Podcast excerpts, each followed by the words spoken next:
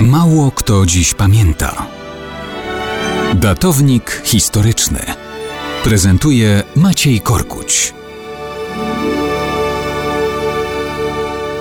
Mało kto dziś pamięta, że 4 września 476 roku pewien popularny portal internetowy, nazwy nie wymienię, opowiada, że tego dnia został usunięty z tronu ostatni cesarz Imperium Rzymskiego Romulus Augustulus.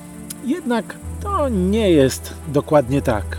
Owszem, 4 września 476 roku został zamordowany pod Ravenną jego stryj Paulus. Romulus Augustulus już 23 sierpnia utracił władzę.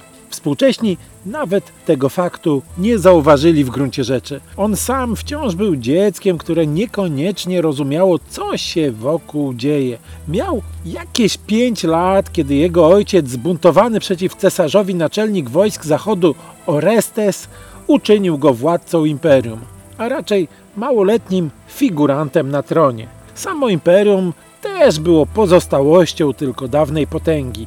Italia, kilka prowincji alpejskich, północna Galia, jeszcze niby rzymska, ale oddzielona germańskimi państwami i praktycznie już samodzielna. Zresztą Germanie dominowali też w rzymskiej armii, która miała bronić tych resztek zachodu. I to oni zdecydowali o zakończeniu fikcyjnego panowania małego Romulusa Augustulusa już w następnym roku. Dlaczego? Jego ojciec, czyli ten wspomniany już Orestes, odmówił ich majątkowym żądaniom, więc usunęli dziecię z tronu, a królem obwołali chuńsko-germańskiego Odoakra. Ten szybko pokonał Orestesa, próbującego bronić dotychczasowego porządku. Orestes jeszcze w sierpniu 476 dał gardło, a 4 września, jako się rzekło, padł jego brat Paulus. Los wówczas sześcioletniego zaledwie Romulusa Augustulusa był przesądzony.